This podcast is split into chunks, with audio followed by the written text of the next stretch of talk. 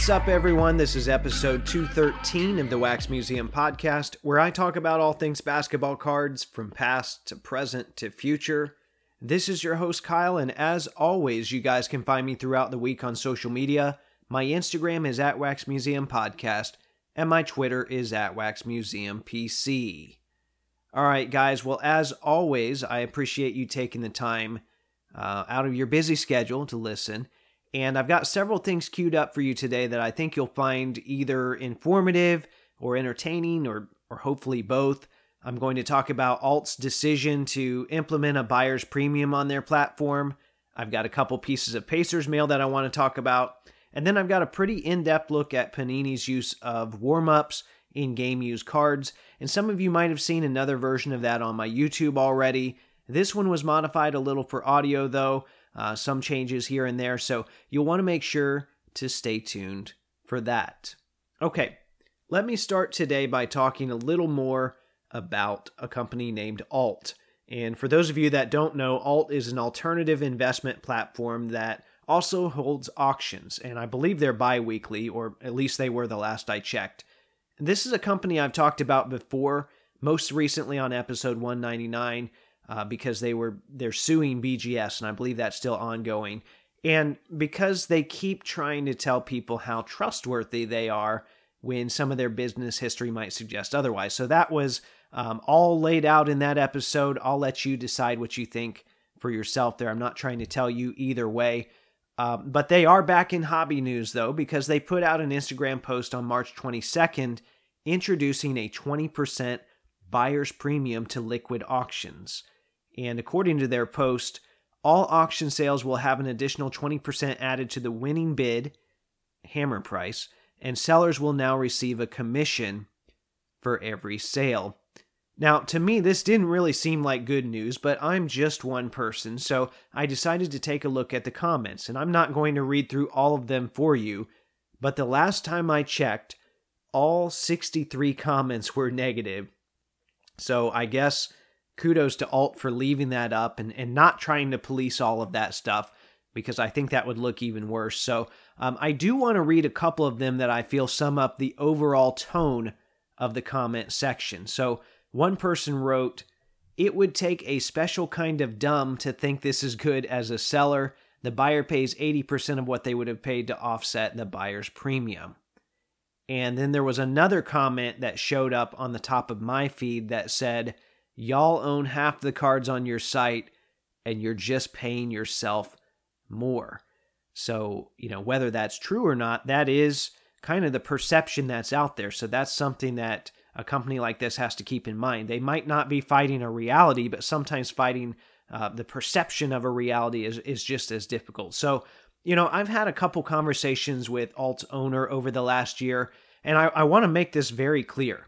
They've always answered my questions when I've reached out to them, and that's more than I can say for a lot of major hobby institutions. So I definitely want to thank them for keeping an open channel for dialogue. We don't always have to agree on everything, but the fact that they're willing to talk, uh, that goes a long way with me. So when I saw all of that negative feedback on this most recent post, I decided I would ask to see why exactly they decided to add a buyer's premium. And, you know, I'm not a fan of off the record stuff. I don't think that really helps a lot of people in the hobby community. Uh, so I requested an explanation that I could discuss publicly because I think you guys deserve to know um, some of the rationale behind that as well. So, you know, we chatted a little bit and um, he eventually forwarded my questions to the vice president of marketing so we could continue things from there. And I'm going to read some of that correspondence to you today. So she said, uh, and this is kind of lengthy, so hang in there. She said, We vetted having a buyer's premium with multiple people across the hobby. And while there's sensitivity around increasing buyers' fees, it's pretty universally agreed that it's standard amongst auction houses in the hobby, and the fees are in line with others in the space. The majority of our listings are from external customers, and we're growing engagement from new bidders and buyers, so we believe it's the right time to move our payment model to what buyers and sellers are used to. While a buyer's premium can help us bring bigger and better cards onto our platform, our primary focus is increasing value to the hobby outside of the fee structure. Things like additional ways to leverage data and give more transparency into recent sales, providing faster payouts, and making it easier to get a loan against your cards. Okay, so that was the first response. And, you know, I am curious here. They said they vetted this with people across the hobby. Well, it wasn't the 63 people in the comments, um, it wasn't anyone that I've talked to. So uh, that's not to say it didn't happen either. It's just, I'm just wondering where are those interactions taking place? And, uh, you know, after this episode airs, I might put out a poll on Instagram to see if anyone on Instagram or anyone that follows me, because I, you know, I've got enough followers that I would think someone would have been part of that. Um, just to see if anyone there was part of that vetting process. So I could also tell, though, that they had read the complaints about internal buyers that were levied against them in the comments because they brought that up without me even asking. So they know that that's a legitimate issue. But since it was on the table now, I decided I'd try to find out more. So I responded, Can you give me a rough estimate of how many of your sellers are internal? I said, That seems to be a point of contention I've seen from multiple people. So they responded, Yeah, we don't share specific numbers on things like this, but I'm very comfortable telling you that the number of internal sellers, defined as count of employees, on our auctions is pretty small. So looking at both the count of internal sellers and the percent of total listings on auction, our recent auction listings are majority external.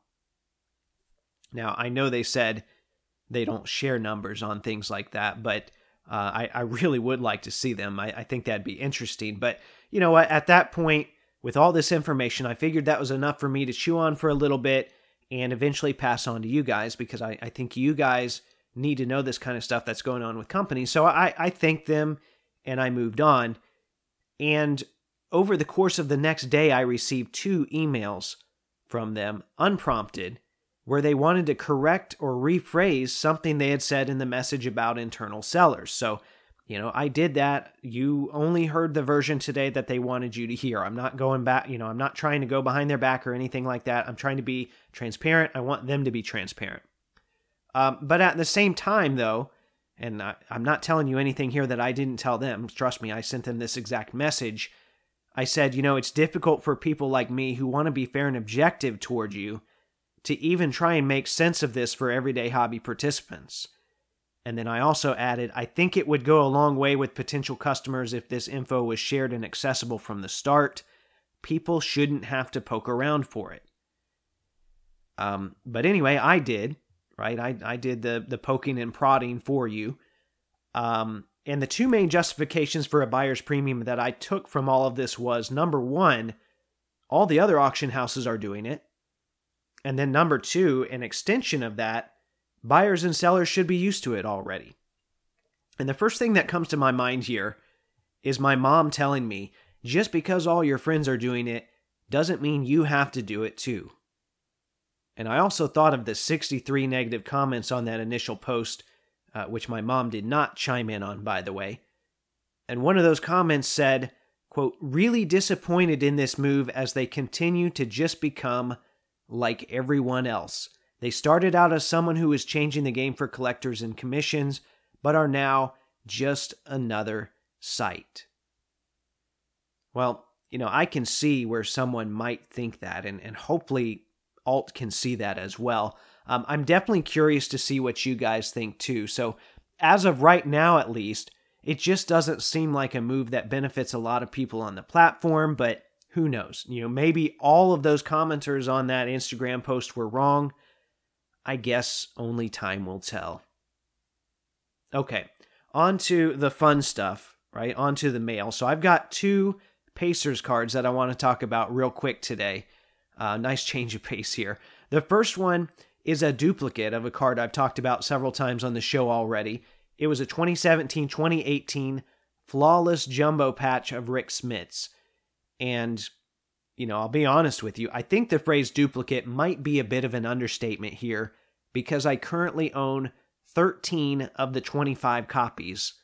And you might remember when I did my top 50 list last year, I lumped all these copies together to form, uh, it was card number 10, right? But it was really a bunch of cards together. And this was one I had to trade for. I gave up a really nice Nick Van Exel flawless patch in the process but this is probably the nicest Smits patch I've got out of the 13, It's uh, the middle piece of the number four. So it's got a big gold portion. It's got that white shadow piece on the number. And then, of course, the navy jersey in the middle. And then there's some loose threads, which I'm always a, you know, a fan of. It, it kind of gives this card character.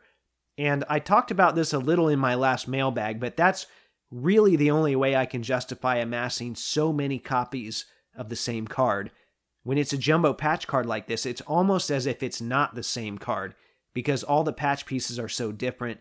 And at this point, I feel like I could start putting that jersey back together with all the pieces. So, as you can tell, I'm very happy to add that one, even though it is one of 13. It's one that I'm particularly excited about. The second card I want to talk about today is a throwback card of a player that only spent one year with the Pacers. It's a 2021 22 Panini Select Throwback Memorabilia Gold Prism Jumbo Patch of Jeff Teague, numbered 5 out of 10. And what's cool about this card is it's half of the 50th anniversary season patch the Pacers wore in the corner of their jerseys during that 2016 2017 season. As I mentioned, that's the only season that Jeff Teague was there. And a lot of times, that's the kind of stuff you can find in these throwback memorabilia sets because it gives Panini another chance to liquidate relic pieces from a player's previous team. I imagine we're going to see more of this as we near the end of Panini's license, uh, which I'm actually pretty excited about the the whole idea of a of a relic purge, right? Especially if it looks anything like the patch dumps we saw from Topps and Upper Deck, especially Upper Deck in the late 2000s. And believe it or not, this is the first piece I've ever owned from one of those commemorative patches. In fact, I think I've only seen one or two other copies. One of them, coincidentally, was a Jeff Teague Flawless 1 of 1. I think the other might have been a, a Paul George card. Actually, I'm pretty sure it was. And ironically enough, you know, I, I talk about that season. It's not a season I really want to remember by any stretch of the imagination because the Pacers traded George Hill to get Jeff Teague. Um, he ended up being pretty awful. And on top of that, it was becoming more and more obvious that Paul George was likely going to leave after the following season. So that dark cloud kind of loomed over every game until the Pacers finally decided to trade him, um, which they got a great return for him, right? Victor Oladipo and Domantas Sabonis. Um, nonetheless, though, this is a really unique piece because it helps me narrate the history of my favorite franchise it's also just a really incredible looking card. As I said earlier, it's a gold prism, but it also features that checkerboard or X-Fractor pattern, whatever you want to call it. I mean, technically, I know X-Fractor was a Topps, a trademark term. Um, so if that's something you're interested in seeing, you should be able to find it uh, either on my social media or my YouTube channel, or possibly even both. I don't remember. Um, all right. Before I move into today's main segment, some of you have asked me for ways you can help support this show. The easiest way is my eBay affiliate link, and using this link costs you absolutely nothing, just an extra 30 seconds or so of your time, but it helps support the show. To access this link, simply go to waxmuseumpodcast.com, click the eBay logo, shop as planned, so whatever you are going to buy, you know, just click my link and the show gets a small commission in the process. Once again, that's www.waxmuseumpodcast.com. Hey, this is Bob Netolicky, former Indiana Pacer. Played on a few championship teams, had a lot of fun. You know, I'm listening to the Wax Museum podcast, one of the best there is. Okay, so a couple weeks ago, I was cruising social media and I came across a post from Golden where they were showcasing a Bill Russell warm up they had for sale as part of their upcoming game used auction. And even though I'm never going to be in the running to buy something on that scale, I always like looking at that stuff. Um, and they had a nice video to go with it. I thought it was just really nice presentation. So, you know, it's kind of like being at a digital museum. So I headed to the comments to see what all people had to say. I guess that's a, a common theme for today's episode and I was surprised to see some variation of the same comment show up again and again. Uh, warm up isn't game used. And someone else said, I've never seen any players play a game in a warm up jacket. And similarly, the comment that was at the top of my feed said, Nice, but are warm ups considered game used now? And that was from a collector that has an amazing patch collection. Um, I love looking at their page and I respect all the time and effort that went into curating their collection because I know that's not easy. So, anyway, the whole thing kind of surprised me because, one, I would say most of Golden's followers on social media are card people, and card manufacturers have considered warm ups to be game worn for a really long time. And then, number two, technically, I think warm ups are used in a game and not just the pre-game layup line. You know, when players go to the bench, what's the first thing the ball boys hand them? Uh, you know, a lot of times before they even get a drink, it's their warm up, so they can put that back on during the middle of a game. So it's all part of the process to me. With that being said, though, I decided to address the top comment from the hobby angle, and I replied, You'd probably be surprised how many relic cards use warm ups.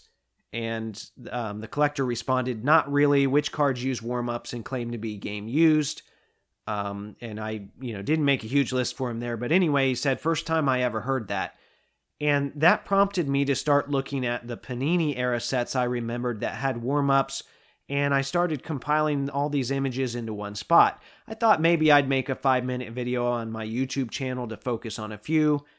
Well, that's when I plunged headfirst into a rabbit hole, and when I came back out, the video was not five minutes, but 40. Uh, and also, it was like 4:30 in the morning by the time I finished that. Um, now, if that's something that sounds like it might interest you, like I said, the full version is on YouTube. Um, I guess treat it like a, a bonus episode of the podcast. In the meantime, though, I want to spend a few minutes here talking about some of the things that I found. And in order to do that, I think it's only right that I address pre Panini warm up cards real quick, too. I don't want to make this seem like uh, this is a situation that is exclusive to Panini because Fleer, Topps, and Upper Deck all used warm ups as game worn materials from time to time. And in a lot of those sets, they labeled them as such. Fleer even had a few early relic sets where they showed the entire set of warm ups on the back of the card. Uh, but there were some labeling errors or mistakes over the years, and I own a couple examples that come to mind.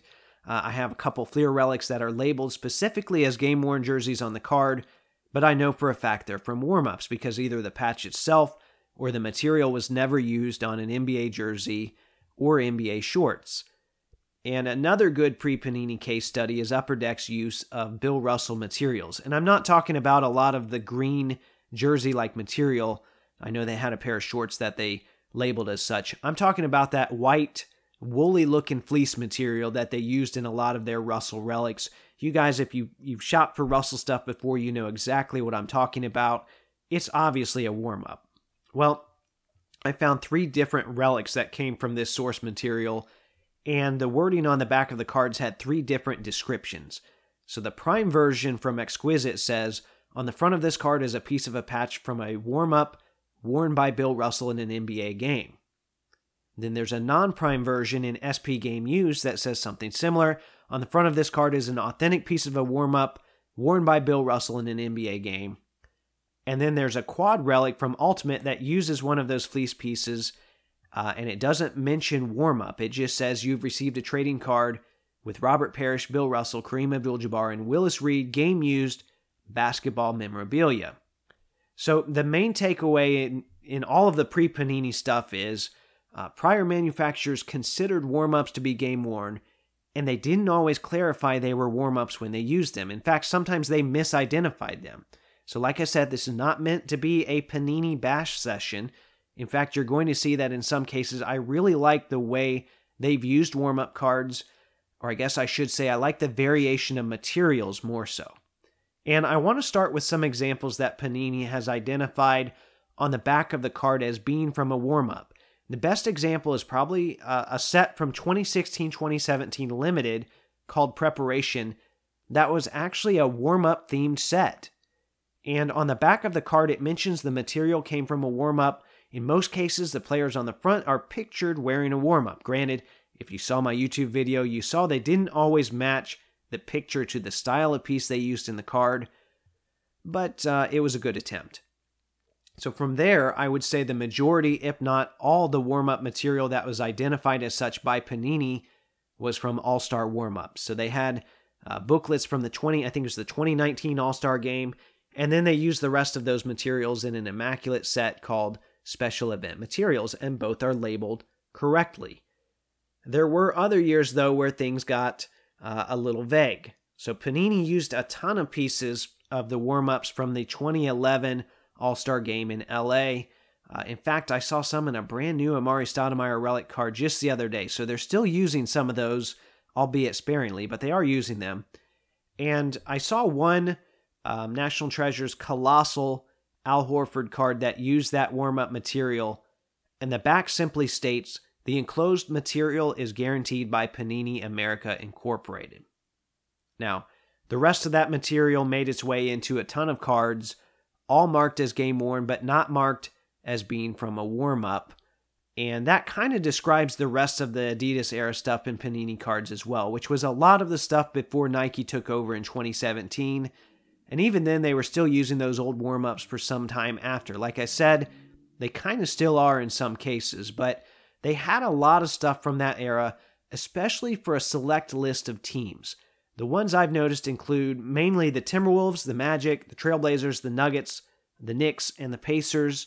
Um, although I know, you know, they had Jazz stuff, they had other teams as well, but these just seem to be the most prevalent to me. So I'm guessing that Panini had relationships with these teams or equipment managers, or maybe these teams were more likely to sell stuff um, on the secondary market. And that included a lot of what we would call shooting shirts um, and then also jackets. And a lot of this stuff got switched out quite a bit. Like they would only use, you know, the on court jacket changes every year for the manufacturer. Um, so they were only issued for certain time frames, so they were a lot more expendable and then obviously cheaper.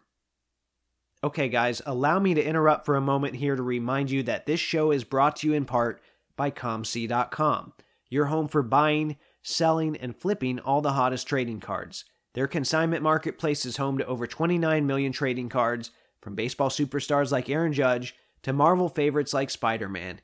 ComC has something for every type of collector. Visit ComC.com today to build your collection with your favorite cards. All right, so I mentioned jackets right before the break there. While those were included in the Adidas era, you're more likely to see a jacket used for a retired player than a current player. So we're talking, you know, years before the Adidas stuff here. I've talked about this a little before when I had David, the Clyde Drexler collector, on. Uh, one of his top three cards even featured a big piece of a commemorative patch from a warm up. And I gave another example on my YouTube video of an immaculate card of Rick Mahorn that featured a big piece of a 50th anniversary patch. And I will say, context clues like that are really valuable for researching source material because we know that that specific patch was only used in the 96 97 season and it wasn't on jerseys, it was on warm ups. So if you look at other samples of Pistons warm ups from that season, they're made of this like um, solid cloth material. And I didn't find Mahorn specifically, but I found a Don Reid warm up that was the exact same style.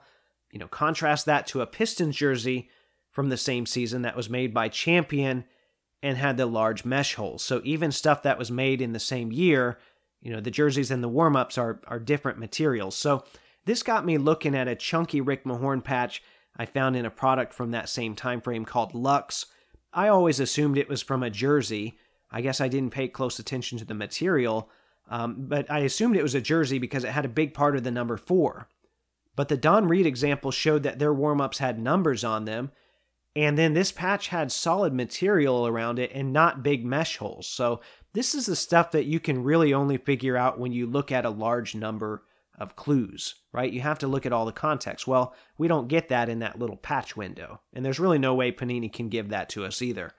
And much like a slaughterhouse uses nearly every little piece of a cow or an animal, you know, the meat itself for humans, uh, the byproducts for dogs and pets, pancreas and cartilage for human medicine, um, so, you know, much like the slaughterhouse makes good use of all of that stuff, Panini is able to do the same thing with any relic source, including a warm up jacket. So we're we're talking thousands of relics here, and all of those stripes and color breaks, which jackets have a lot more of those. All of those types of things can be used for what we would label prime patch pieces. And you know what? I don't blame them either. It's basic economics. Uh, doesn't bother me at all. I would much prefer that over some you know, outrageous, non associated, or, or player worn item out there. But um, nonetheless, that just goes to show when you look at products in that same time frame that feature Rick Mahorn p- uh, pieces or patches with the teal, and the burgundy and the gold. And you see that um, they have that solid cloth instead of the porous mesh. Well, then you can almost guarantee it's from that same warm up that they've used in other products. And that's just one player example, which then prompted me to look at uh, a more prominent name, like Kobe Bryant, whose jerseys spanned a lot of different years and manufacturers. It's hard for people to wrap their head around this now, but there was a time where people were actually complaining about the number of Kobe cards out there. Now, it was more, you know, autographs um, because he was a Panini spokesman and they had him sign a lot of stuff relative to his autos in other years with other companies. But as a part of that, there were a lot of relic autos that featured a lot of the lesser desirable pieces from his game worn uniforms. You might even remember in my conversation with Tone Stakes, who did multiple signings with Kobe for Panini, um, I mentioned that I was worried they were going through so much material that they might possibly have to move to player worn materials for for him um, just because they had such a good relationship with him and they had that kind of access. Well, you know, we didn't get to that point, and um, unfortunately, you know, obviously that's not even possible now. But it got me looking at Kobe stuff. And this works a little better visually, but on the video I made, I compared warm up and jersey material from the 2000s, which would have been Nike, uh, the early 2000s. I, I, know they moved to Reebok at some point. Um, and then I looked at 2009, which was still earlier Adidas. And then I think I also had 2012 on there, which would have been a more evolved form of an Adidas jersey. And uh, hopefully you remember learning about that in my conversation with Kyle, the, the Pacers uniform tracker on Twitter. But if you look at the jersey material from all three eras, they all have mesh holes, whereas the majority of the warm ups are more of a solid fabric. And I, have mentioned this, you know, the solid fabric multiple times on here. I know in the like the 70s they used to call that cheesecloth back in the day. I don't know if that's the proper term anymore. I don't know if it's technically the same type of cloth. Um, but anyway, that you you might hear that term thrown around. And I should also caution you here: there were parts of some warm-ups uh, that had mesh materials on them as well. So just because something has mesh doesn't automatically make it a jersey. Okay, so you just have to study certain teams and time frames and, and what materials were used there. So it is there is some work that goes into it. But whenever something from that era is the solid fabric or that cheesecloth or whatever you want to call it, you can almost guarantee it was a warm up. And if you look at the Lakers patch on the front of the warm ups, it looks very similar to something you might see on a jersey. So some of these patch pieces, if they don't have jersey material around them, are going in these cards, you know, kind of incognito. And on top of that, then some of the sleeves have three stripes on them. Uh, some of the, you know, the sides of the warm ups have a lot of stripes on them in some cases. And card companies have found ways to use those for tons of prime patches. The point being, once again, a lot more of these cards feature warm up pieces than people realize. And, you know, I wonder how many Kobe collectors realize that. But honestly, you know, I don't have a problem with it. In fact, one of my favorite Kobe cards in my collection features an NBA Finals Larry O'Brien trophy patch piece from a warm up. Um, you can see the stitching where a stripe was pulled off, and you can see the material does not have those mesh holes. Okay. Okay, so I know um, I went over a lot of stuff today in a short amount of time, all of that is to say, whether or not you actually agree with the idea that warm ups are game worn, if you're buying relic cards, you need to understand that the manufacturers treat them as such, right? They treat them as game worn, and they have for years. And while I highlighted some of them that are easier to identify, there are quite a few that resemble the material used on game worn jerseys, and they more or less blend in. So, my advice to you is this figure out what you're comfortable collecting. I know some people only want certain types of, of relics or certain types of source material. So do your own research, right? On top of this, you can't just, you know, go off this podcast, right? Go out and do your own research. And then any purchases that happen after that or as a result of that will probably mean more to you, uh, no matter what the price of that card does going forward. All right, well, there you have it. Like I said, if you're into stuff like that, I posted a more visual version on my YouTube channel. Uh, and then maybe there was something I talked about today that resonated with you. Feel free to reach out to me on social media. You can find me on Instagram under at Wax Museum Podcast or Twitter under the handle at Wax Museum PC. In the meantime, if you like the content I'm providing, please subscribe, rate, and review on iTunes, Spotify, or Google Podcast. Hit up the website for my affiliate links, tag Taco Bell and let them know they can pay me in burritos. And until next time, this is the Wax Museum Podcast.